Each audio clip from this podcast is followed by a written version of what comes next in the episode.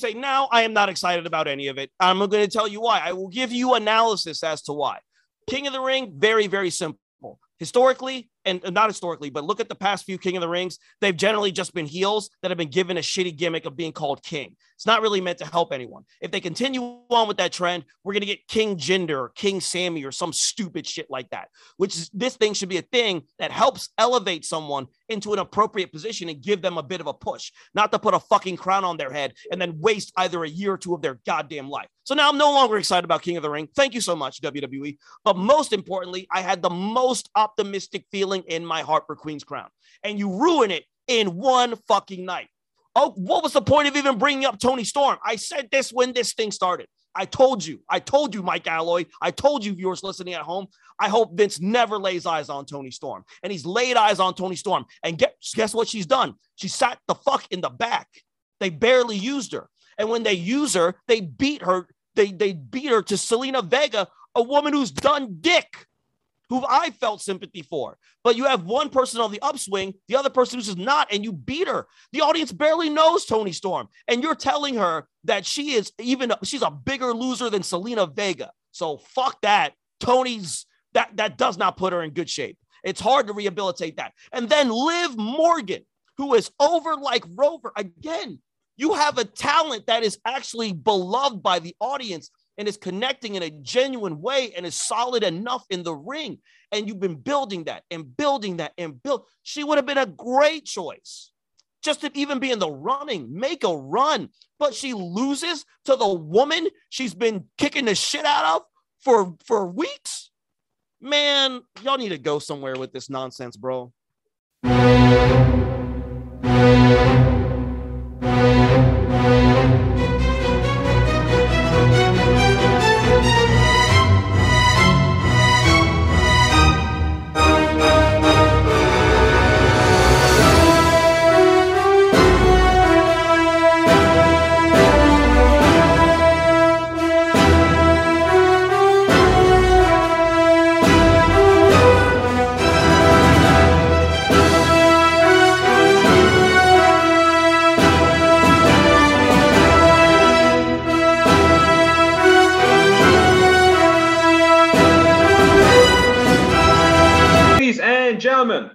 Welcome you once again to your favorite recorded wrestling show. This is Give Me the Book. My name is Mike Alloy. With me, as always, the El Guapo, a professional wrestling commentary and stand up comedy, Satoyo. Guys, thank you so much for listening once again. Oh, it sounds so good when he says it. Thank you guys so much for joining us. We have a lot of wrestling to get to. Uh, good, good week to be a wrestling fan. I believe I've enjoyed it. Uh, and I think we'll start with AEW Dynamite. I think this was over the past month or so. It has been kind of up and down. Some episodes have been better than others. What has usually been a consistent show, I think, in my opinion, that we've talked about before, has gone through some lulls. This was not the case when it came to our, uh, or I guess your adoptive uh, hometown, my former hometown of Philadelphia, Pennsylvania. I thought they put on a great show and gave us one great moment uh, from the show. Satoya, what do you think of AEW Dynamite? What do you think of the moment that I'm talking about? well, I want to say as a whole, I was there. Um, I was at the, the in the arena for AEW Dynamite. I want to say overall, the entire show, top to bottom, best four hours of pro wrestling, best live show I've ever been to. Let me just get out that out of the way. The most enjoyable. It had the least amount of lulls, if had any. The only lull I felt there was was Guevara versus Fish. Um, and I can touch on that a little bit later. But I thought it, the the crowd was obviously hot. They came in hot. The performers came in really, really hot, and it flowed in such a way where it was incredibly easy to digest. Which I think when you do wrestling shows, and especially where you do long wrestling shows, um, as they're going to have to figure out, because of course, as we know, Rampage is taped immediately after uh, Dynamite. They are going and they're figuring out, hey, we got to keep these guys engaged in the best way possible to extend um, to extend their memories. And I think what they're realizing, or to extend their attention spans, rather. And I think what they're understanding is, and a lot of other companies could take note of this, 20 minute promos sometimes just ain't it. That tends to take away energy from the audience because you're asking the audience to just sit and listen to something that may or may not be good. So um, they can still do promos. The hell, they have Punk go out there, and we all get to have that feel good moment, which you should all appreciate. Angry white boys don't get to feel good like that for extended periods of time. It'll end. It's gonna end. Um, but yeah, I thought they gave us a very, very digestible uh, dynamite that did give us a great moment, which uh, when it comes to be- basic uh, wrestling on basic cable is is very special. you know, to have like, oh, that was a great moment because you know we got to watch a lot of wrestling that's just like it was on, and then to get a great moment is always uh is always helpful for the viewer. That moment, of course, that we're referring to is uh, Hangman Page coming back to AW after his uh, absence of several months. He was the Joker entrance into the uh, the ladder match to get uh, the number one contendership uh, casino uh, chip, and then now he's your number one contender to, and he will finally face Kenny Omega in the rematch. I believe it's already been scheduled for full gear a year after Kenny Omega beat uh, Hangman in the number one contender match to, of course, win the AEW World Heavyweight title. Um, yeah, I think it's again exactly the way you do it. I think a, one thing AEW has gotten really good at is doing what people expect and nailing it. I think what the problem with WWE so many times is has been going trying to outsmart the fans or not, you know, kind of sacrificing what people want and what people expect to give you a surprise, to give you a swerve. And AEW has figured out that's not necessary. And I think if you look at the best moments of AEW, it has been moments that the fans have come to expect. It has been the debut of CM Punk. It has been the debut of Daniel Bryan. And it has been now Hangman being the quote unquote surprise entrant that most people saw coming, and him winning the number one contendership, which I think most people kind of expected to. Um, nothing wrong with that. That's what the story dictates, and that's what people want to see. Yeah, there's nothing wrong with sticking the landing. There's absolutely nothing wrong with just sticking the landing. And I think far too often, like has been mentioned, other companies want to sit there and be like, well, we know what's best. Well, sure, in a way, it, it is in fact your product, right? But it, but that's not pro wrestling. Pro wrestling, actually, you do have to build towards a payoff that creates a moment that makes the audience want to come back. It is not working against your audience and then being mad at them and then gaslighting them through your professional wrestlers, or I'm sorry, your sports entertainers, um, with the with the with the promos that are clearly being written by a person who's upset at the audience for not liking the product that they're putting forth because they feel that the product that they are putting forth is the superior product. And how dare you guys stop viewing the product that I'm putting forth? Now I'm gonna go on TV through this wrestling character sports entertainment character and criticize you for it. It's not that's not a that's that's like me as a comic going on stage and just being intentionally shitty to the audience and then being further upset at them when I'm supposed to give them punchlines and jokes and I refuse to do it. and I as actively a, refuse to do it. As a WWE show, I have to push back a little bit, as if because AEW does it with Dan Lambert, right? Isn't that that there?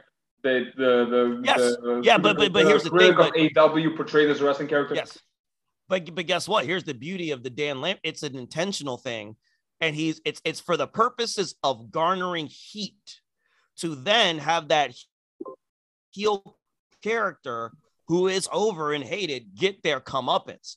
It is not for the purposes of just having that person or persons exist to constantly wag the finger at this diminishing audience. You know what I'm saying? Like, so, and, and, and again, it's like, look, there's a reason why, and again, we can go into there's a reason why, um, you know, the, the, the corporation worked, and there's a reason why the authority didn't you know, one was wagging their finger and they could never be touched and they never really got their comeuppance and they always came out on top. That sucked. that just sucked.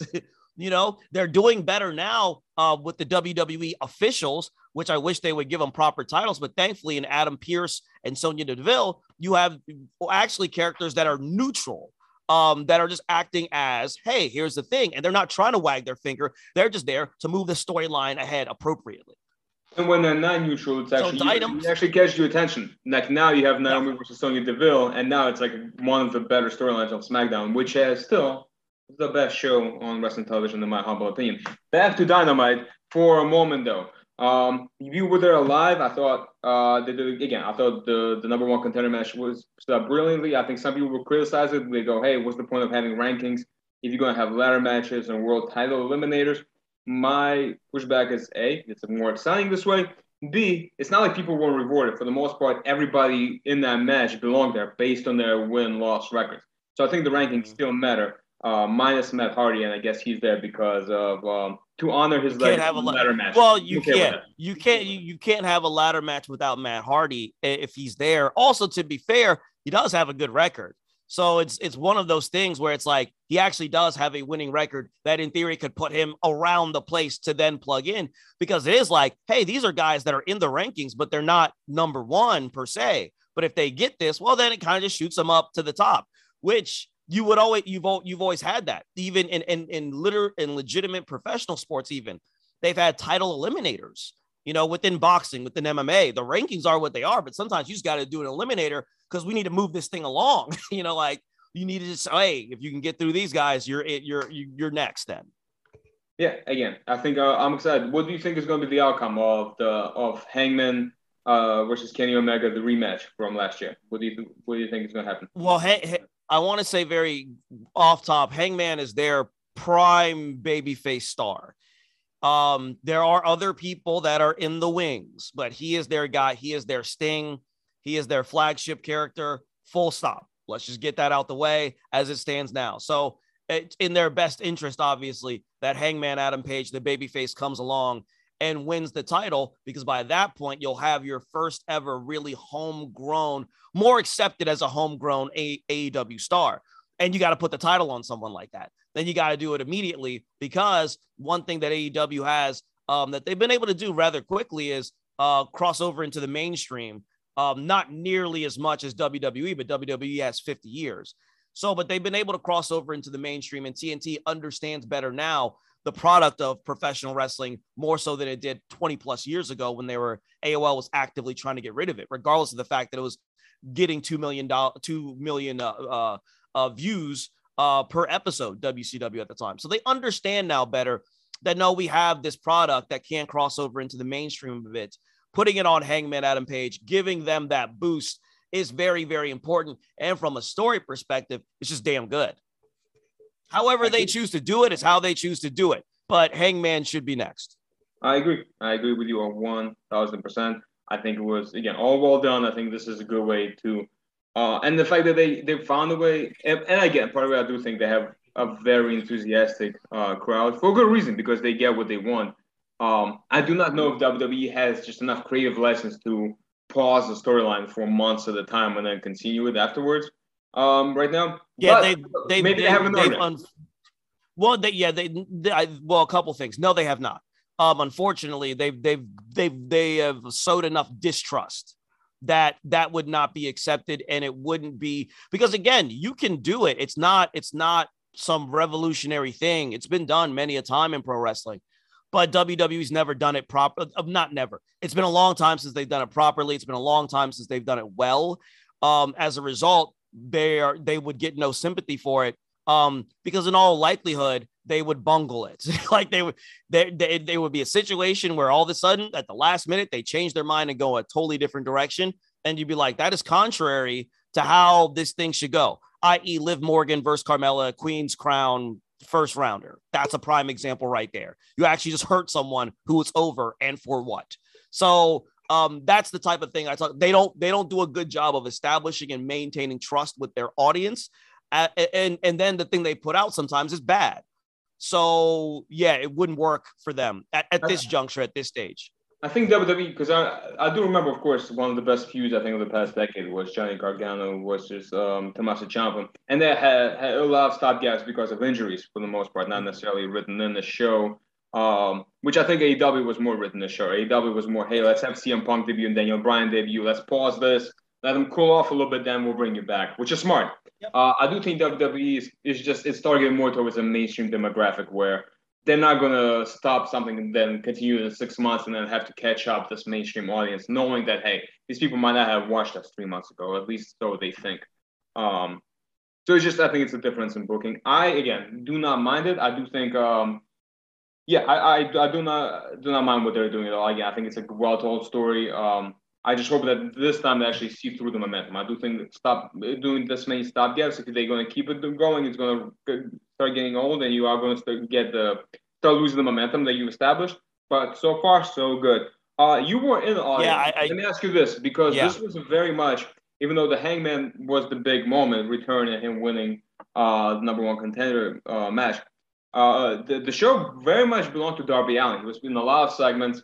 Uh, he was in the beatdown by MJF. He was in an interview. I thought a great interview, maybe his best promo to date with JR. And he, of course, he had a, a, a quick squash match uh, against, I will remember his name, Nick Comoroto. Um, what, yeah. uh, what, what, comparing like the, the, the reception from the crowd, just overall excitement when the two characters, because I think they're the two most popular homegrown talents in AEW, yeah. right now, the most pushed. What was the? Can you come talk about that? Yeah. So Darby Allin is Crow Sting and Hangman Adam Page is Surfer Sting. That's the best way I can. So literally, like this is Darby is Crow Sting from like 96 through 99. That's just what it is. Like it's that's the best way I can describe how over he is. Um, and when I say over, I'm in it too. like he because he's it, it's just different. The guy's he's wild. He's crazy. He's cool. And here's the thing he is believable. So even as he's beating up Nick Comoroto, who WWE released for whatever reason, who's gotten very, very good and will only continue to get good, everything it was like sensible as much as it could possibly make sense for Darby Allin to beat that guy. They made sure to get that point across. Um, and he just stayed over. And then when he got jumped in the back by Spears, Wardlow, and MJF, uh, allegedly. We were outraged. We were because again, I think especially for a lot of for people who who are just getting hip to Darby, that all they know is that Darby is is an AEW guy. So he gives everything to AEW. So when they were beating the crap out of Darby in the back, we booed so hard because like that guy gives us everything and you dastardly heels who are so weak. It was classic pro wrestling in that regard. You dastardly heels who do everything from behind. You can never stand up and this guy gives his body and you do this to him. So we get sympathy i think he's a more sympathetic figure because of his stature so i think that his his uh i think that his pops are different they're both the same in terms of their power but watching Darby make a comeback or watching him get a win over a bigger guy feels different. Um, so He's yeah, Hardy. I mean, that's an easy. It's the yeah. easiest comparison, but he reminds me of yeah. Jeff Hardy in 2002. That mm-hmm. that that version of him, where he, again he's just cool.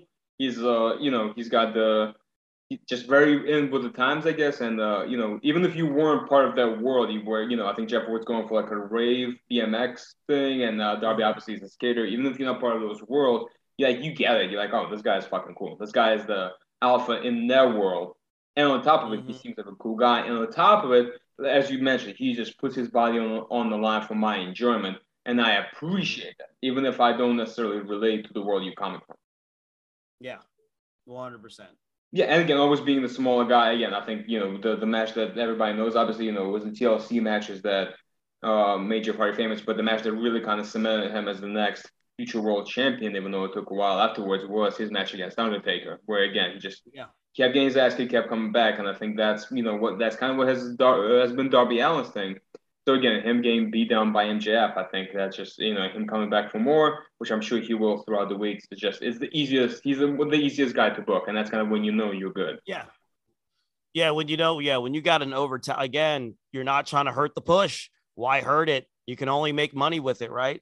and it's only going to make MJF a bigger heel should he win, which is a very real possibility. Because uh, with heels, you know, you have to he, wins and losses matter, and for heels, sometimes you gotta like the the WWE. They'll try to convince you that oh well, look at the Miz. He's not. No one takes the Miz really seriously. To take someone as a credible threat, they have to lose very seldomly. So you know, so like that feud in of itself is going to make both those guys bigger. Now, I do want to touch on something that I have I great. Concern. Just, sorry, just interrupt. Miz is a two-time world champion and one of the, maybe the greatest intercontinental champion of all time. Uh, MJF has never won anything and always loses in the big moments, including his latest to Chris, Jer- Chris Jericho. So I, I that so part I, so what I, so, I, I don't think so I, I think so what, WWE so hold on. done a better job booking Miz. So what I will say, so what I so So again, what I will say to that again is that you are incorrect about his accolades. You're totally right. You're, uh, you're totally right about.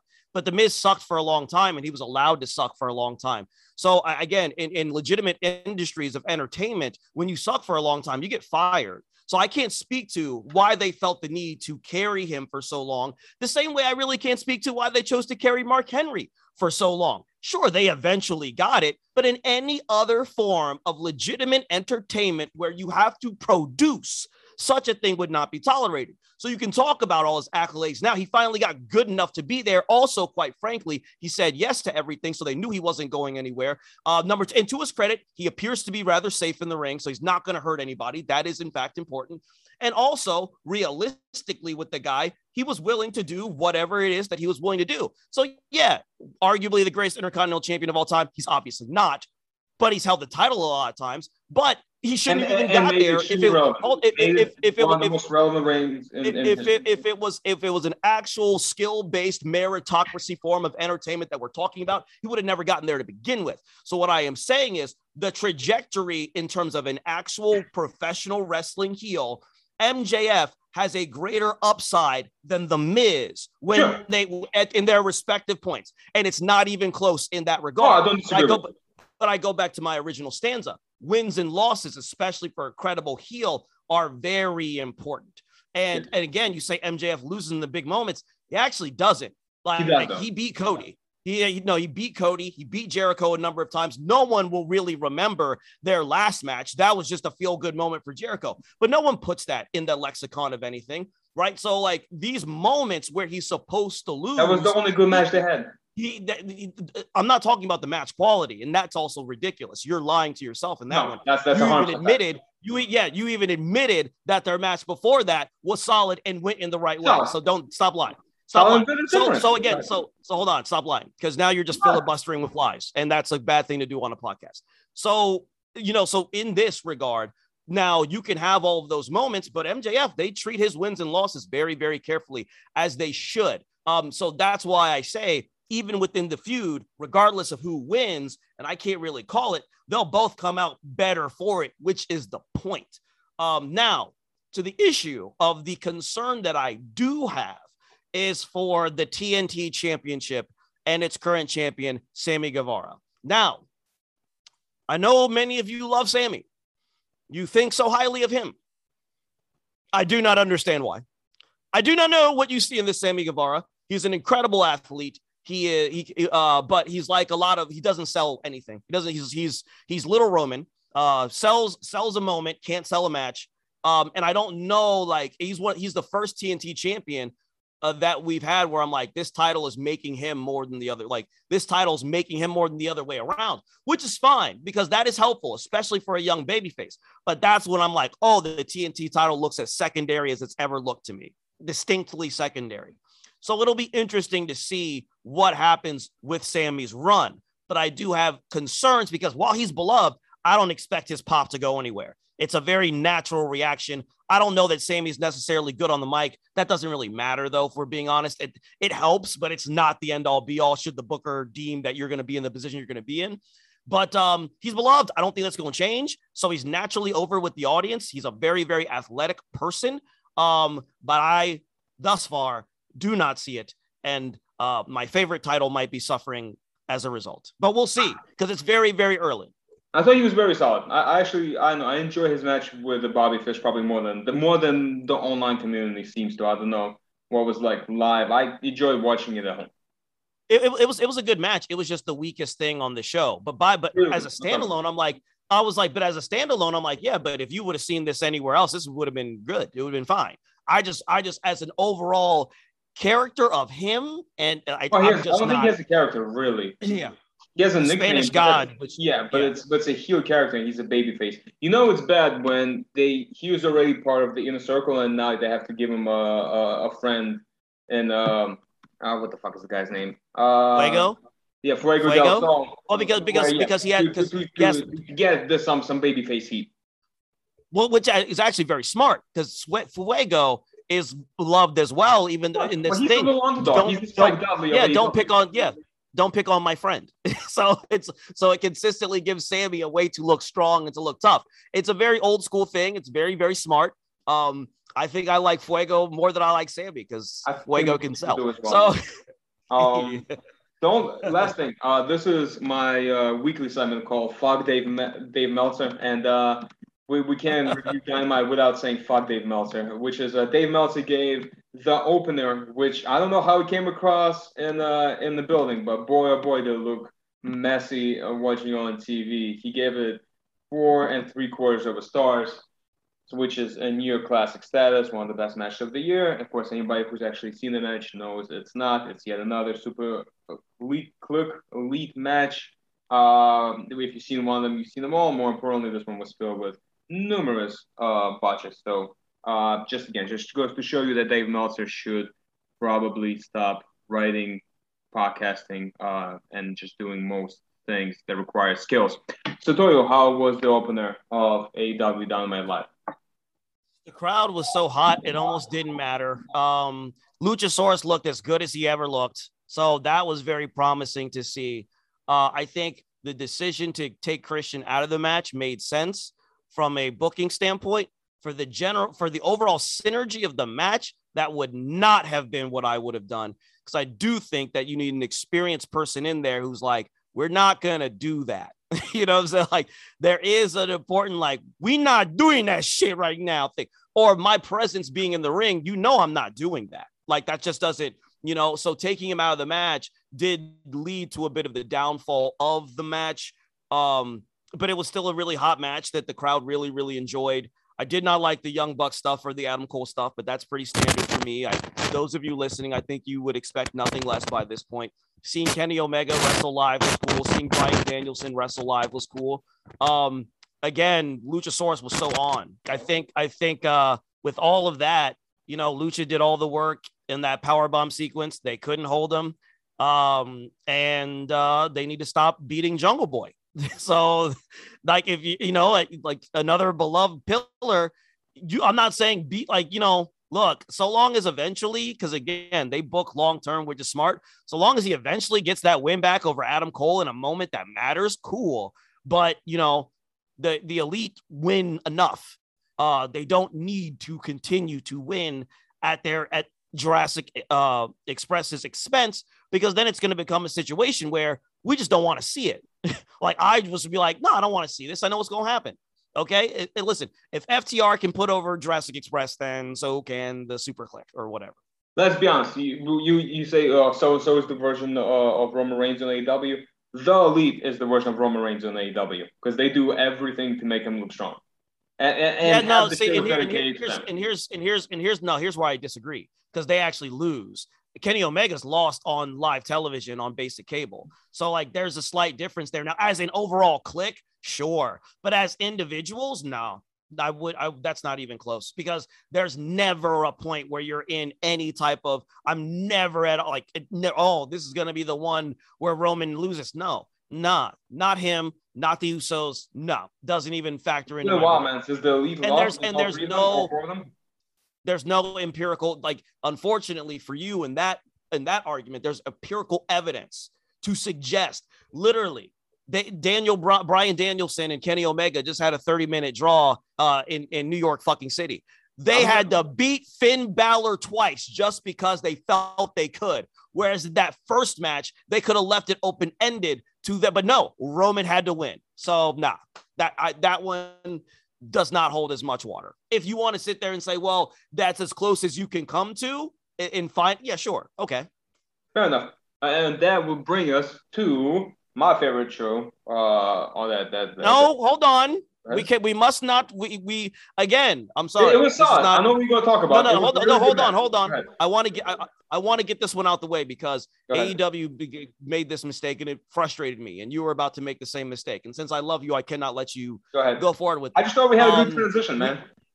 I know we did, but but we have to talk about the thing we have to talk about, which is Serena Deeb beating Hikaru Shida and preventing her from getting her 50th win. She would have been the first woman in AEW to get her 50th win. So I've been telling y'all about Serena Deeb. I've been trying to talk to you people about this.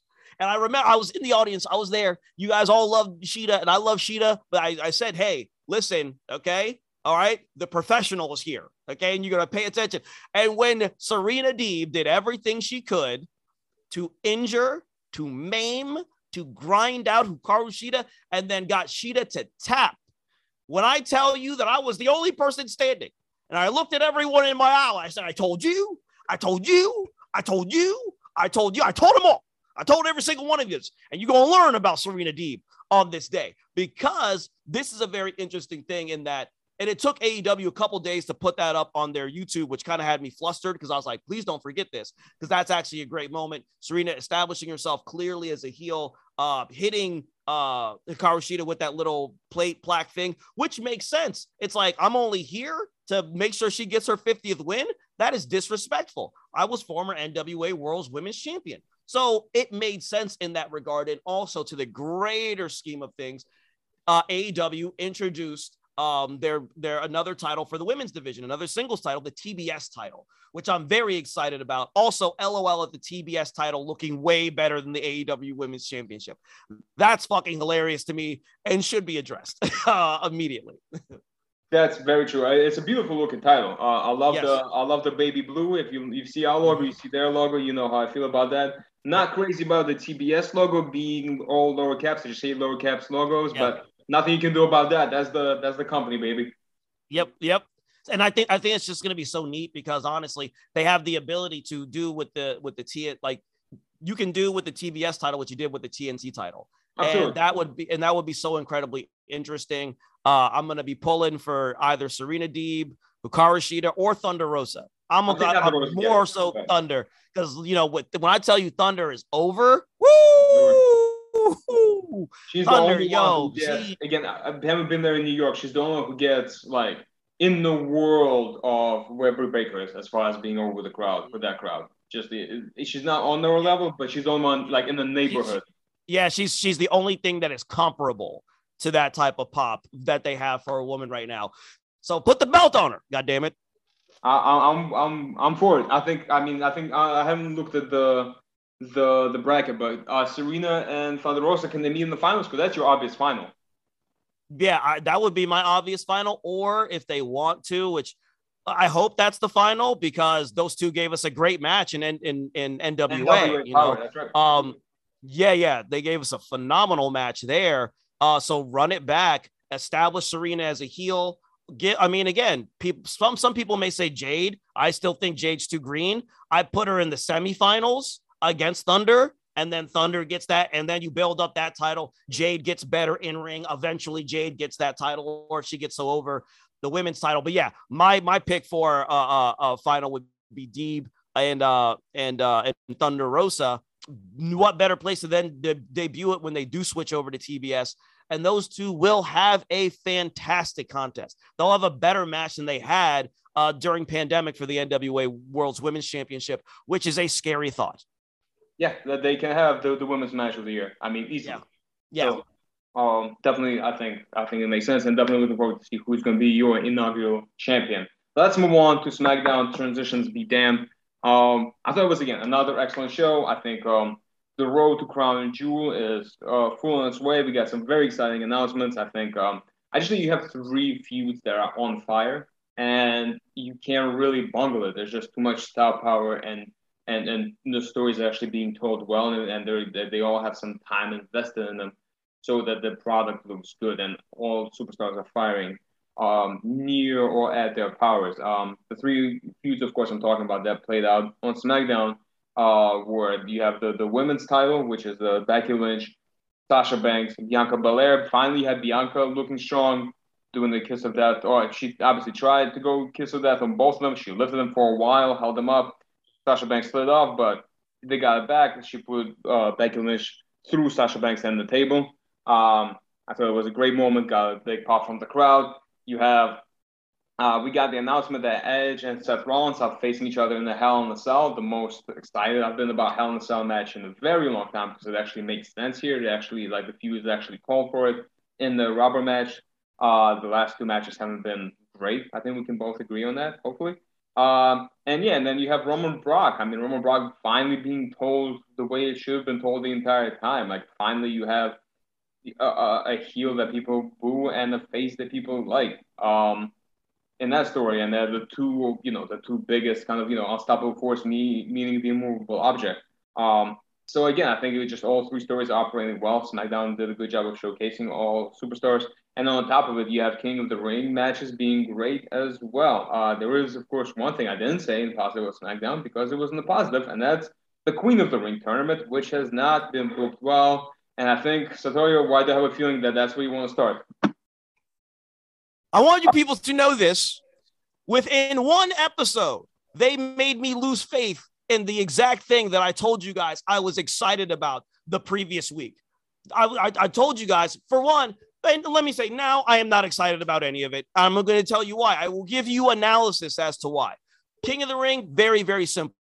Historically, and not historically, but look at the past few King of the Rings. They've generally just been heels that have been given a shitty gimmick of being called king. It's not really meant to help anyone. If they continue on with that trend, we're going to get King Jinder King Sami or some stupid shit like that, which is this thing should be a thing that helps elevate someone into an appropriate position and give them a bit of a push, not to put a fucking crown on their head and then waste either a year or two of their goddamn life. So now I'm no longer excited about King of the Ring. Thank you so much, WWE. But most importantly, I had the most optimistic feeling in my heart for Queen's Crown.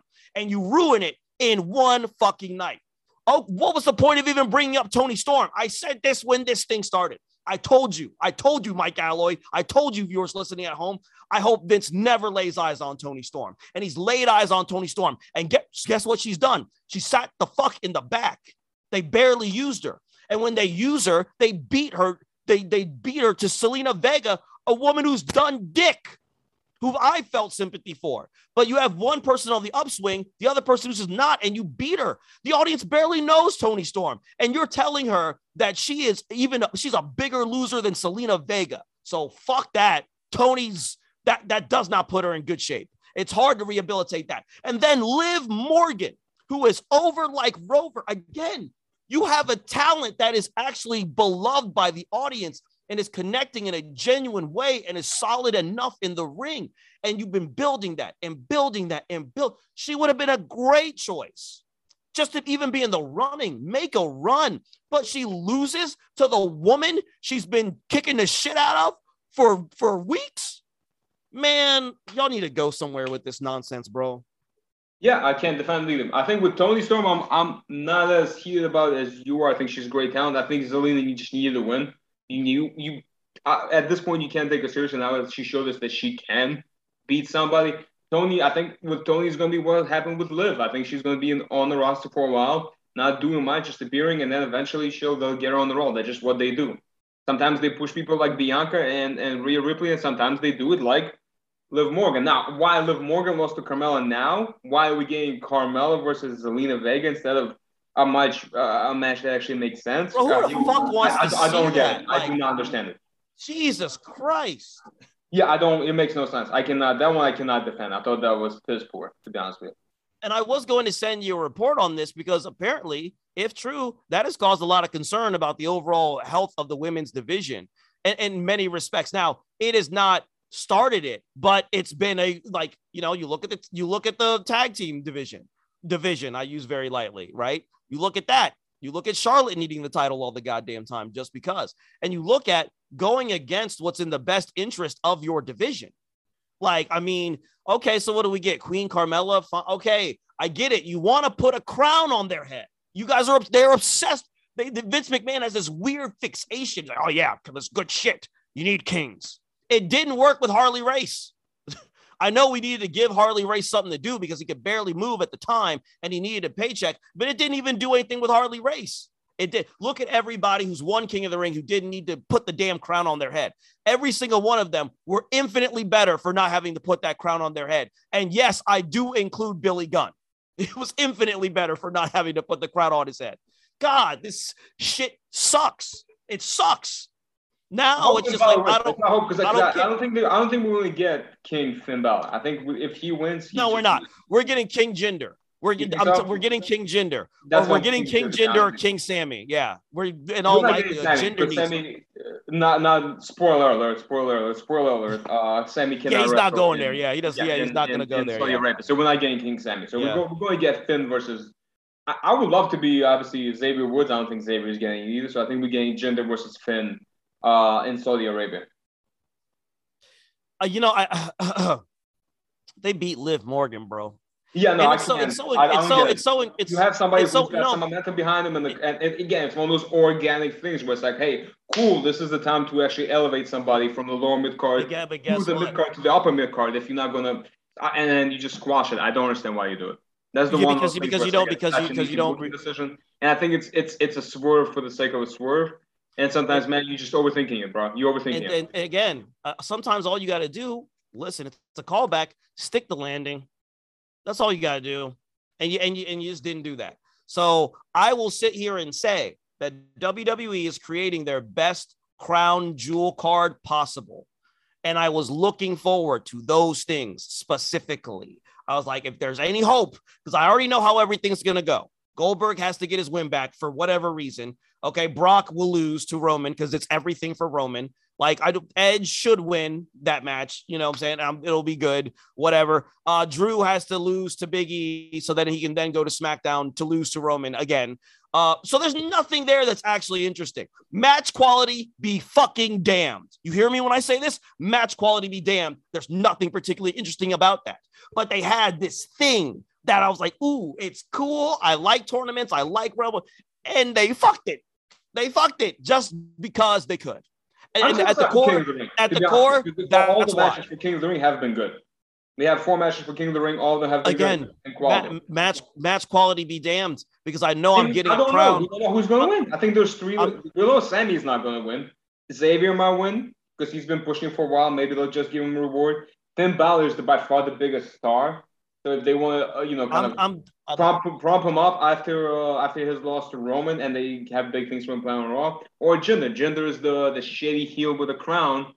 So all three of them can They- win in my they- opinion. We'll see. Since since we're so since there's some sort of sexual fixation that this company has with putting crowns on people's heads, they need it before they, you know, Not feel good and have happy sexual. time. And and happy time. Here's the thing.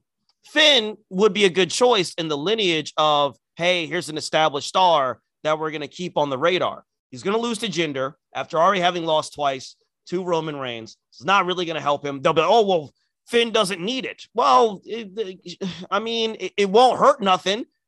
Like it won't hurt nothing, and it'll certainly help the King of the Ring tournament as a whole. But no, we're gonna get King Jinder. like this is what it, it's what it is, bro. And also, I want to go back to that. I want to make sure because time has continued to prove me right. I want, and I'm not going to let this go. I refuse to let this go. Uh, Finn Balor and Cesaro had a great match, but I remember when I told you what was going to happen. I said that's why I don't give a damn about no Cesaro versus no Roman Reigns because it's not going to mean anything in the greater pantheon of any type of real booking. It's just to put a thing on TV, to put a thing on TV. And then I told you, you wasn't going to see Cesaro for a while. And then when you do see him, it's right back to the same shit that he was doing before. And I was right. You were right. I never. I don't think we were. Did I argue with that? I think the, the, the point. No. My, my point was there was a story well, told, and it's kind of I think where me and you disagree. I think it was a good story told that resulted in a good match, and I was entertained by it. I didn't think it was going to have any real consequences or moves. No, no, I'm not- Right. I'm not, Nor do I saying, no, I'm not saying, it, to be quite honest with you. No, no, no, well, he deserves his moment to try, right? Like like, and again, and keep in mind when they have given him those moments, there's been things there. They just choose not to capitalize All on. right. Well. So, so he was over at Mania. He was over at Mania, and at again, Mania. and again. I'm sorry, no one can convince me that. Oh well, it's he's not talking. That's the reason why he's not. Oh, he's really talking has- talk- he's really no, talk- no, he's not. He's He's solid. bad. No, He's he's solid. No, no, no, No, he's solid. And again, we also keep this in mind. Talking has nothing to do with it. Talking has nothing to do with it, especially in WWE when you're told what to say for the most part. So talking really doesn't have anything to do with it. Roman Reigns is not an amazing promo. The John Cena program further proved that because y'all thought that Roman was going to give you something. And I told y'all He gave he can't something. talk like that. He no, he didn't. position. He didn't. He didn't. And and then and then John killed it immediately. I told y'all. Whoa, can but just because well, not hold on, hold on, doesn't mean hold on, hold on, hold on, hold on. there- there's I told y'all, I told y'all, he can speak well enough. He ain't some promo god. So No. I, I attack, I attack, I attack that promo nonsense because it's old, it's dated, and it's not true. That Cesaro promo nonsense bad, has bro. been. Hold on, hold on, bro, Says- hold on. Cesaro, I No. love Cesaro in the ring. He's got. He, it's, not like he doesn't have can do promo. He doesn't have a character. He's got really You- nothing, bro. Except he's amazing in the ring. Roman had nothing for years and still basically doesn't. So, like, what's the point? Again, it, it, I poke holes at these things all the time because one, this promo nonsense was was around and bullshit before you were watching wrestling. I want to be that clear on this because it doesn't really matter. When the booker says that's what we're doing, that's what we're doing. And there were plenty of people who could not talk or didn't have to talk for years or even decades, i.e., Undertaker.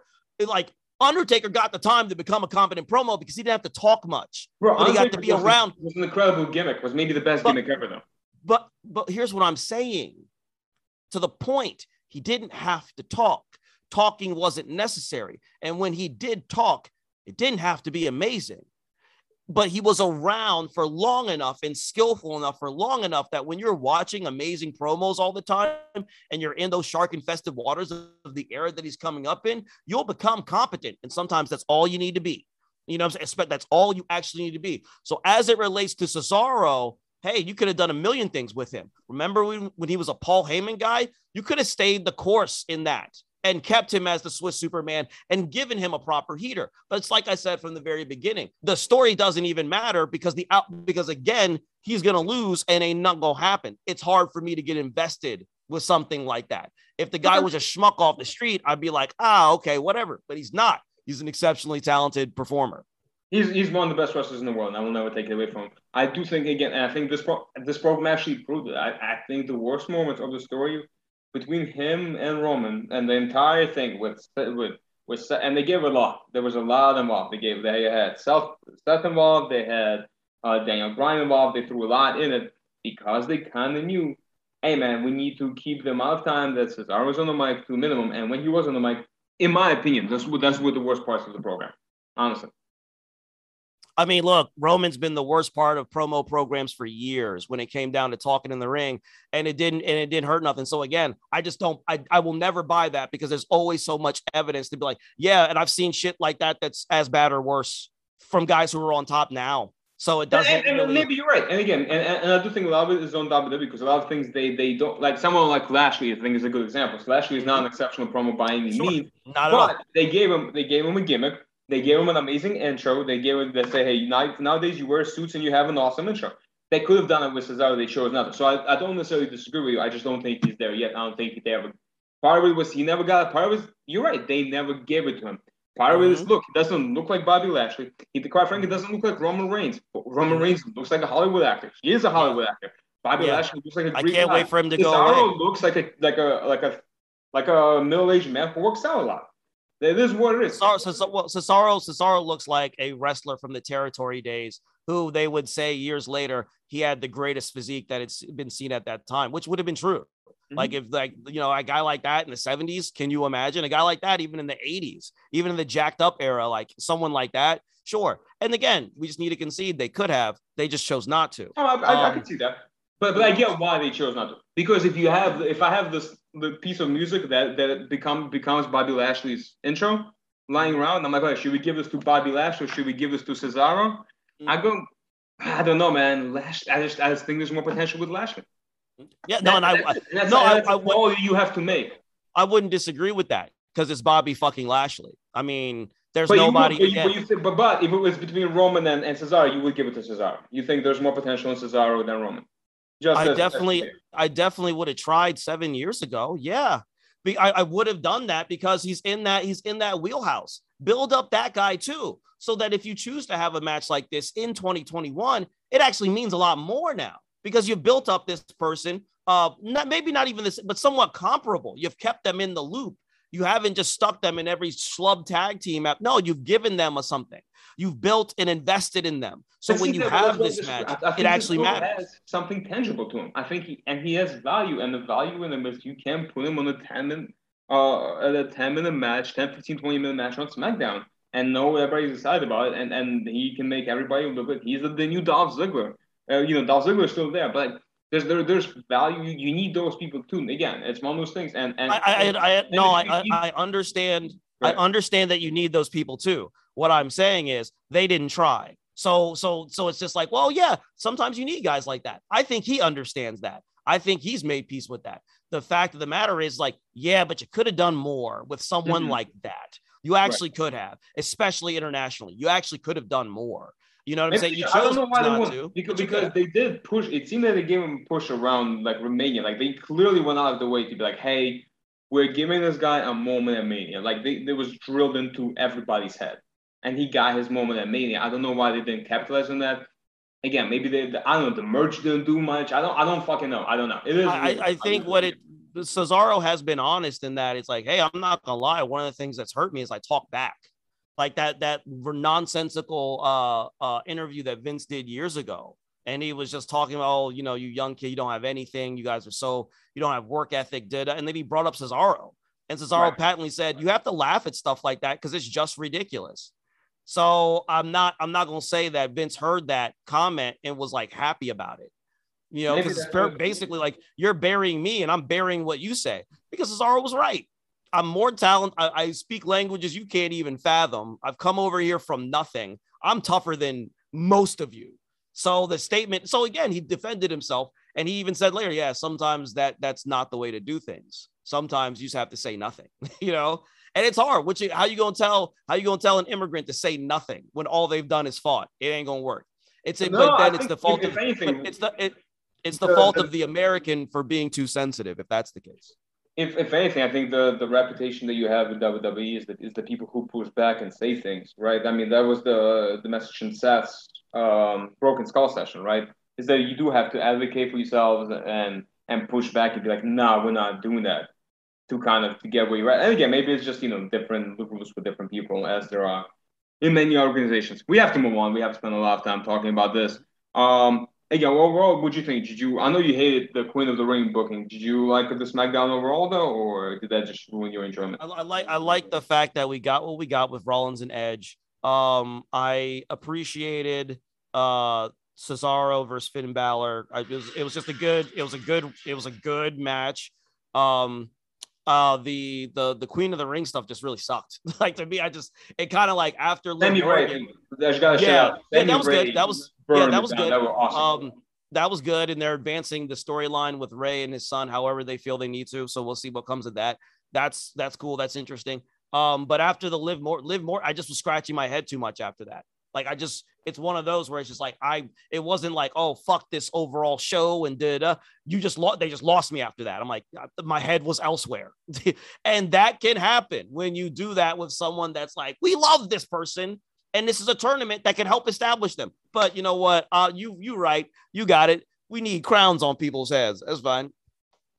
Uh, let's move on to the other Friday night show. We we had uh, Rampage, which of course was taped after Dynamite, so you were there for the live show as well. Um, I thought it was okay. Again, Dynamite tends to be kind of, you know, just solid wrestling show, um, uh, unless they have awesome wrestling. Um, I, I wouldn't say they had anything that would qualify as must watch or even you know great, especially the as as we talked offline. I watched a lot of wrestling this week. I even caught up on some weeks. Uh, beforehand, I saw some New Japan. I saw some NXT UK. Uh, I saw even a AAA match uh, right now between Lucha Bros, uh, Laredo the Kid, and uh, Ihu de Del Vikingo. I'm sorry, I definitely butchered that. Um, but and so when compared to that, the stuff you see on Dynamite is just okay.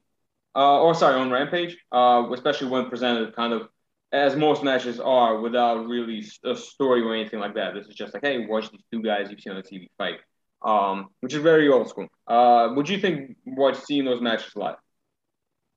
Uh, so I would disagree with the fact there's no story behind them.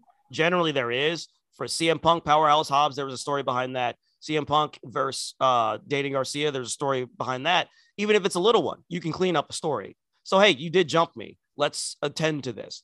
Uh, watching it live was very, very good. Um, CM Punk, you know, that he's beloved. So starting off with him was very, very smart. I do want to say this. Um, Daniel Garcia is good and he's going to get so much better. And that's a really scary thing when the dude is like 23 and everyone around him understands how much better. Like CM Punk said it, he's light years away of where he should be. Like he's actually he shouldn't be this talented yet. Um, so but they're building him appropriately. He's not like going in there killing guys or nah. He's got an even record. You know what I'm saying? But like, yeah, there's something special about him. And I do want to sit there and say about the CM Punk matches, people need to understand that you're actually watching pro wrestling in a very, very in one of the more throwback forms because his matches are very smart. You know what I'm saying? He incorporates some of the riffraff that you should see that you know, whatever, like he incorporates some of that stuff. But a, God, a lot of it is again, I'm not doing that shit. I'm not going, I'm not jumping off. We're not doing, we're not going to do that all day because it is incumbent upon every professional wrestler, especially when you're on that level, you have to do something that is different than what everyone else is doing. And for a long time in wrestling, especially on WWE, especially in some elements of New Japan, I'm just seeing the same match. It doesn't just, just this one just happens to have Seth in it or Dolph in it, but it's the same moves, same sequences, same overall general style. Um, which you can have an overall general style of a brand for a product but each wrestler has to be a bit different.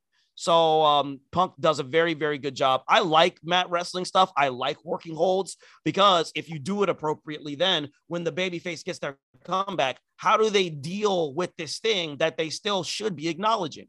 Which Punk did very, very well in that match. I thought 2.0 was used very, very well. And the ending of it was very, very smart. I don't need to risk dropping you with the GTS. That might hurt me too much, or my knee might give out. Let me put you in this submission that people haven't seen for seven years. That'll be good, you know, get the win that way.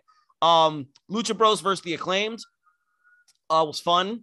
Um, I, I, I you know, I like, I, I like, I like referees to have authority, and in, in AEW they have about the least amount of authority of any major uh, professional wrestling program. So you have to sort of, I have to suspend my imagination. I'm already here. I have to enjoy this. Love Platinum Max Caster. Uh, think he could really, really be something down the line, wherever he chooses to wind up in whatever way that he can, because he can talk. He'll get better in the ring. He's got good size on him, and uh, his body, in theory, will only get better. So you can build on that a bit. As far as Ricky Starks versus Brian Cage, I love the effort. I like the match. We don't care about Brian Cage.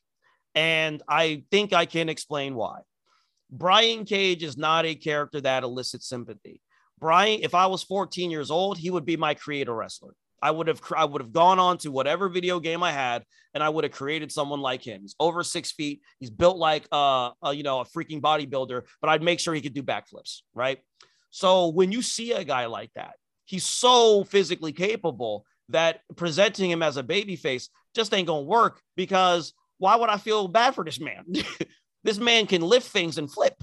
This ain't this ain't that that that that's not the man. That that's the heel that you have a babyface overcome. And again, him leaving Team Taz made him babyface and then dealing with Ricky. So uh, I like the match. It was good to see Ricky in the ring again. They had a very, very physical match. It only really picked up when we started using weapons. Uh, but everyone wanted Ricky to win. Let me just say that every everyone wanted Ricky to win, and when he won, we were happy, and it was over. Well, Ricky is a lot cooler. Ricky is a lot yeah. smaller, and Ricky can talk. And Brian Cage yes. again. Brian Cage has the Cesaro thing where boy oh boy. Again, I remember. I don't remember when this was, man, but maybe about a month ago or so. He had to do. He cut like a thirty second promo, and I was like, oh my god, thirty seconds should not feel that long.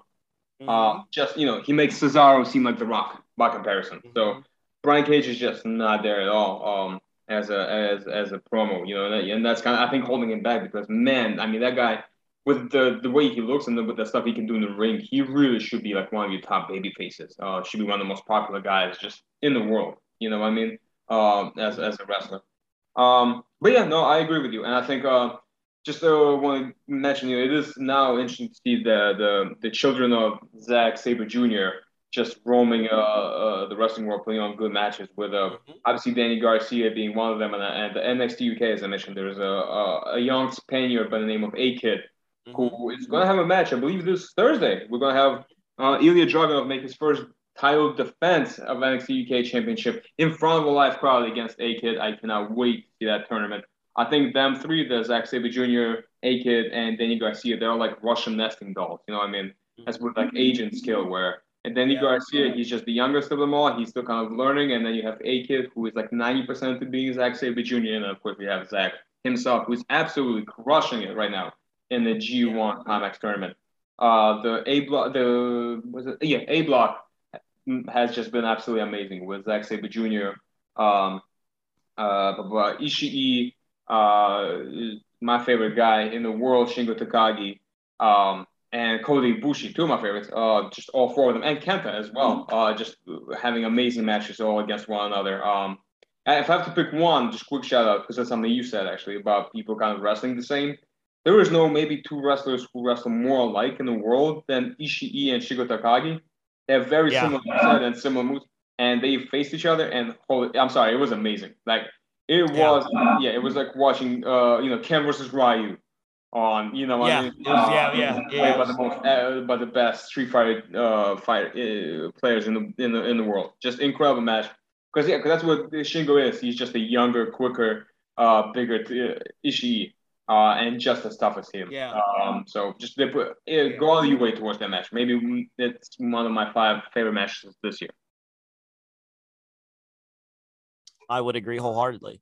I, am looking at it like I watched the block, and to me, I since it's such a block tournament, it is the best tournament in all of pro wrestling. Like bar none has been probably since it started. I mean, you know, King of the Ring for a little bit gave it a run, and and then and then it just didn't. Um, but it's like, you know, because it used to be a one nighter and now it's just this whole thing. I look at it like who's coming up and Jeff Cobb, bro. I mean, it's like this is it's like Jeff Cobb. Of course, Zack's there, Okada's there, but my man, Jeff Cobb. Like now, now I'm like, who am I rooting for? And I'm I'm Team Cobb, bro. I, that's just where I'm at. So yes, these things are amazing. But my man Cobb be out here winning, winning. You got to they and they know they know what time it is. So that's that's where we at. I am very happy that they're pushing Cobb more than they are Great-O-Khan. Great Khan is one of the few New Japan projects. He is. I don't know, he's kind of there like, I don't know, they're Undertaker, but not really, but worse. Uh, maybe they're Giant Gonzalez, might be better uh, comparison. I just, he's definitely uh, something different, which New Japan needs. They need different characters. Not everybody can just be a, a great wrestler with a fighting spirit. But man, Great-O-Khan ain't it. Not, not in this version of him, at least. Um, so I'm happy to yeah, see. Yeah, he, he reminds me the number two yeah. uh, man of the empire behind Will Ospreay. Maybe maybe eventually challenging him for the, for the top top dog spot. We'll see. Mm-hmm. We'll see. And yeah, do you have anything anything else you wanna you wanna mention from this week of wrestling before we uh, go to just, Just some quick, yeah, just some quick. I mean, of course, quick notes that we should mention: Alexander Hammerstone winning the MLW World Championship from Jacob Fatu, ending that near two that two year run. Uh, so it'll be interesting to see what happens from there. I know Alexander got injured during the match. Uh, where's Jacob Fatu going? Is he bound for WWE? Because like Jacob Fatu at this point appears to be the most talented of the current um, Samoans of that bloodline uh, who are operating. And he is. Jacob's like the best in the ring uh, of them, it would appear. Um, so you have that. That's very, very interesting. Uh, the strictly business and NWA turned on Nick Aldis which is very interesting. And for those of you who care, the current NWA World's Heavyweight Wrestling Champion, Trevor Murdoch, appears to be on a collision course with the Pope, Elijah Burke. And while I love the Pope and I so want him to get the big win, it has never happened. Could have happened in TNA, didn't happen in ECW, WWE's version. So I don't think it's going to happen in NWA. Uh, so I will mourn that and uh, we will go forward. So, yeah, Thank you. And now to close out the week, let's talk about Monday Night Raw that we just watched last night. Did you see it, by the way? Have you had the time? I did. I, yeah, I saw it. I don't think either one of us. Have you watched it live? I did not watch it live. I had to watch Neither it. Neither of us watches Raw uh, live, so that's good. That's yeah. good. That makes me feel does not yeah. make me feel like a bad wrestling fan. Yeah. For skipping it. Um, I thought it was solid though. I don't think it was terrible. Again, uh, kind of more of the same. We had really good King of the Ring matches. Really, I still I don't mm-hmm. respect the booking Queen of the Ring. I just don't quite get it. Uh, although this time it was better. Uh, I mean, Shayna Baszler squashing uh, Dana Brooke makes all the sense in the world. I wish Doudrop, and uh, mm-hmm. I, I don't like the character, but if that's their pushing, they should have given her more time against Natalya. They, like if if Doudrop is going to get over, it's going to be because she can wrestle, and Piper Niven, which is her name before, I'm going to call her Piper Niven. I'm sorry, mm-hmm. Doudrop, just a dumb fucking name. Um, yep. I think she can go in the ring, and I think her and like if you want her to actually get over, you have her and Natalya go on and wrestle a good ten minute match. Like that's how you kind of establish that character, not by her looking like fucking uh, you know uh, a giant bubble and like doing silly dances. That's not mm-hmm. gonna do it for anybody above the age of five. So um, yeah, still a little cautious about her booking. Uh, King of the Ring, like I said, just very good wrestling. Um, loved what Xavier Woods and um, and uh, and uh, Ricochet did. I think you know it makes sense. They're both good wrestlers. They yep. give them ample time. They're gonna put on a good match. I thought Kofi versus Jinder, uh, one of the better Jinder matches in quite some time. Which uh, you know, shout out to Kofi for putting yep. on a good match. I'm not sure if the SOS was a botch or there was SOS into DDT or if that's the way it's supposed to look, but just a small mishap. Nothing, you know, nothing uh, to really discuss in length. Um, and then yeah, of course, I, I I like that. Again, I'm excited to see Drew versus Big E. I thought it's been a solid build up, a little by the numbers. I thought yeah. they both had a good promo. I, I like that they gave us their motivations. Um, Big yeah. E, you know, wants to hold on to the title, wants to establish himself as a champion because he just became one. Uh, and Drew wants that feeling of being a champion in front of fans that he never got. I thought that kind of got me invested right in it. And and, and the Claymore to Big E to end the show makes me want to see them fight each other out in Crown Jewel. Mm-hmm. Yeah, I think uh, you know they they again Raw three hours, very hard, but they've been really trying to step up their game. I think we do need to acknowledge that. Um, so yeah, I mean, in terms of the builds, I don't have a big issue. I was a little bummed to see the implosion of Mansoor and Ali, if I'm being honest with you, because I do think within the tag team division they could have gotten. It's like they were just rushing that. They only formed to then break up when they could have actually given them actual wins so that we could actually care about their implosion and then actually care about those two fighting one on one at Crown Jewel. Uh, because Mansoor is still growing. Ali's very talented, but if they were a team that even looked like they were in the hunt, you know, um, it could have meant a lot more to split them up. Even though it, you can always go into with the idea of splitting up a team, they just got to be worth something when you do it, and those two ain't worth a shit. So it that's kind of a bummer to me in that regard because you didn't build anything. You just had two guys who always lost and now they're going to fight. But I'm like, yeah, but they're both losers. So the guy who wins is the the the the biggest winner of two losers. That doesn't really mean much, quite frankly. So uh, I like Kofi versus Jinder. Uh, I liked um, I liked Ricochet and and Xavier. I mean, Xavier is just very good. We have to keep in mind that man came back from a ruptured Achilles and is still moving like this and wrestling like this. That is amazing. He is an amazing, amazing talent, as is Ricochet. Uh, Austin Theory versus Jeff Hardy, I didn't really care for, um, only because you could do more with that. So I'm not sitting here saying, oh, Austin Theory shouldn't be beating Jeff Hardy. No, okay, you want to do that, sure. But you can do that like on a bigger stage. You know, you can do like if you run it, you can just do it. And it, I get it. You want to put Austin Theory over. I, again, I'm still going to say Jeff Hardy is just way too fucking over to not be doing more with. And um, this is a part of what I'm talking about.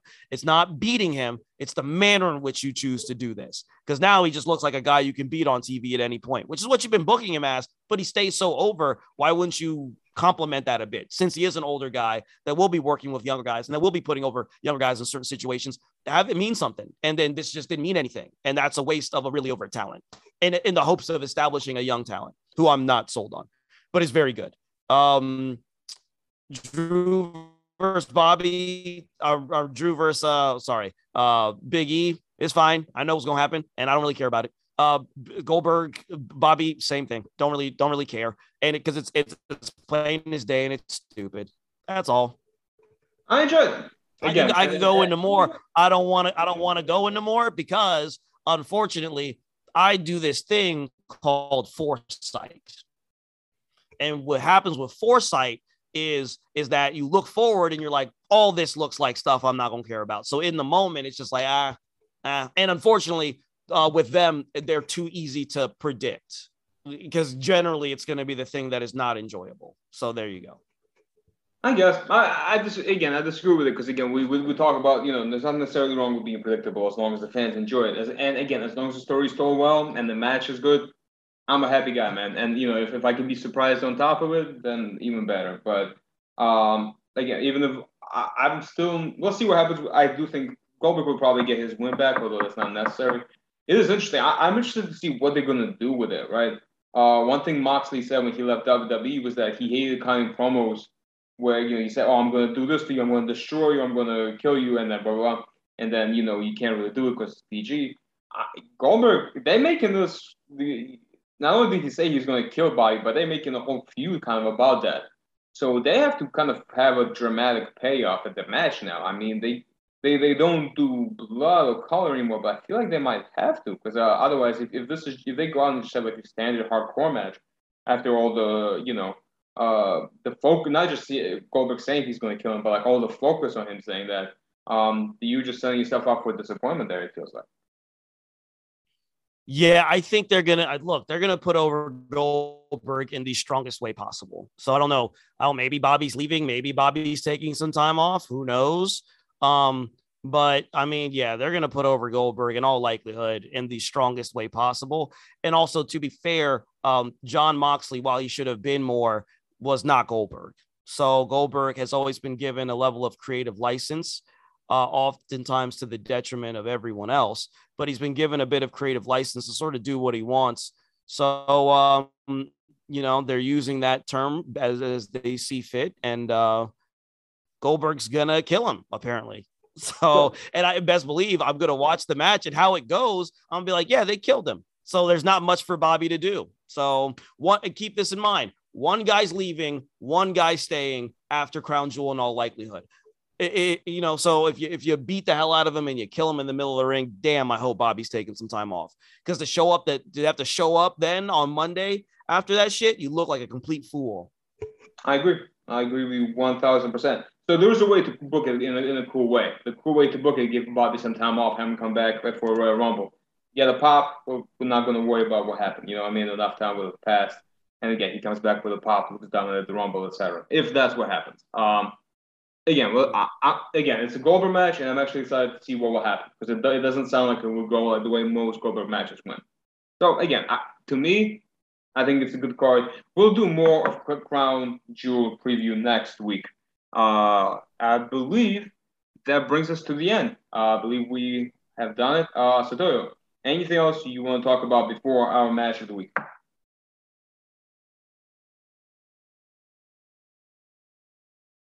Uh, no, I, I have nothing else to discuss. Let's go. I'm, re- I'm ready to go to match. Without further ado, I'm, I'm ready to do it. It is. Yeah. Give me the book. Favorite segment, our match of the week. Satoyo, please. Guys, I want to take you back to a very, very special time.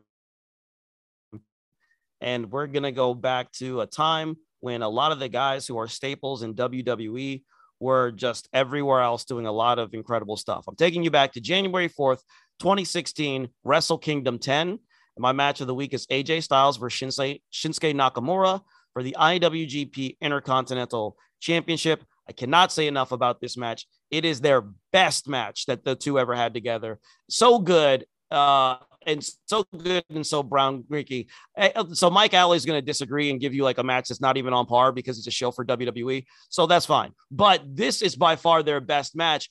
And unfortunately, since they were younger men at the time, it kind of did them a general disservice when they got to WWE because everyone was kind of expecting that match.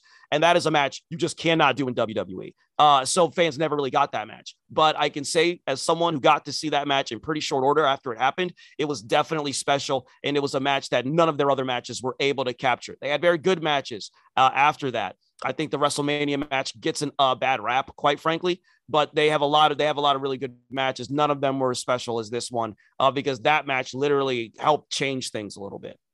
Uh, I think there. I this it's it's it's not popular opinion. It's one of those heroes I I'm willing to die on. Uh, they're my favorite. I, I watched this match. It's a great match, and you should go out of your way to watch it. I just think what they did for Money in the Bank, I it, I felt a sort of way, but it's it's one their Money in the Bank match, which is just the match that go grab like where I I was watching on sitting on the couch and I had to get up from the couch. I was like, holy shit, like that. Like no, you know really, you know why? Because in that regard, you know why? Go ahead. You know why? Because it was it was as close to a perfect WWE match as you could find, and you love those. So they gave you that moment, and they gave you that feeling, and that's why you gravitate towards it so hard. Uh, maybe, maybe so. Again, I thought their Money in the Bank match is my personal favorite match of theirs. But again, the Wrestling King, Wrestle Kingdom 10 match is considered by uh, the wrestling uh, fans to be their best, and there's a reason for it. It's a great, great match. Uh, my, I would go back to you know I think uh, a lot of times on the show you go back back and you talk about Sting, your favorite Sting matches because Sting is your favorite wrestler. He's the favorite wrestler of your childhood. The favorite wrestler of my childhood was Kane, and I would go give you guys a, a match, a Kane classic. Uh, it happened on the Monday Night Raw episode, the most Russo uh, edition of Monday Night Raw, which happened on July, on uh, November, no, October 7th, sorry, European uh, date. It's uh, the 7th of October 2002. It was a special edition of Raw from Las Vegas, introduced us to the very first Raw Roulette. Uh, it, it, it, I recommend watching the whole entire Raw episode because it is wild. It's a whole. It's not necessarily good, but it is wild. Uh, and a lot of shit that you can absolutely not get away with today. Uh, but it does culminate in a match that actually stood the test of time. It culminated in a TLC four. Um, with uh, you have Bubba Ray and Spike Dudley, Chris Jericho and Christian, Jeff Hardy and Rob Van Dam versus Kane by himself because his partner Hurricane Helms uh, was taken out by Triple H and the Evolution. Uh, and Kane by himself has to overcome and win the tag team titles for his team. Does he succeed? You're gonna have to find out and watch the match. Uh, this was, by the way, I believe when they celebrated the 10th anniversary of Raw, this was considered to be the best mm, Raw match of all time, at least at that time. Of course, although again, I don't know how they won or you know how short-sighted that award was. Either way, uh, a great match through the test of time. Uh, highly recommended. I do want to say this before we, I, I you know, I'm sorry, I lied. Uh, so my apologies. I did want something to bring up and I forgot it at the moment, but I remembered it. Guys, remember when they were shooting all these vignettes for Elias and they were making him seem super serious and he was found a new way and he was apparently he was in line for something really, really big to happen to him. And then the draft happened. He wasn't drafted. So mark my words, do not be surprised if you see Elias show up somewhere with a guitar again. Again, if that does happen, you know why it happened. Um, goes back to my original point: stick the landing. Indeed, just stick it, follow through. Follow, for for Hero, which are really cool. By the way, hope I hope I hope that we'll actually see them on TV. Mm-hmm. Mm-hmm. Um, but yeah, I believe that is us. Uh, Satoru, do you have anything you want to tell to tell uh, the people before we go? Drink water and tell your family members you love them. Can't think of anything else to follow up. Ladies and gentlemen, it's been Give Me the Book. Have a good day. Peace.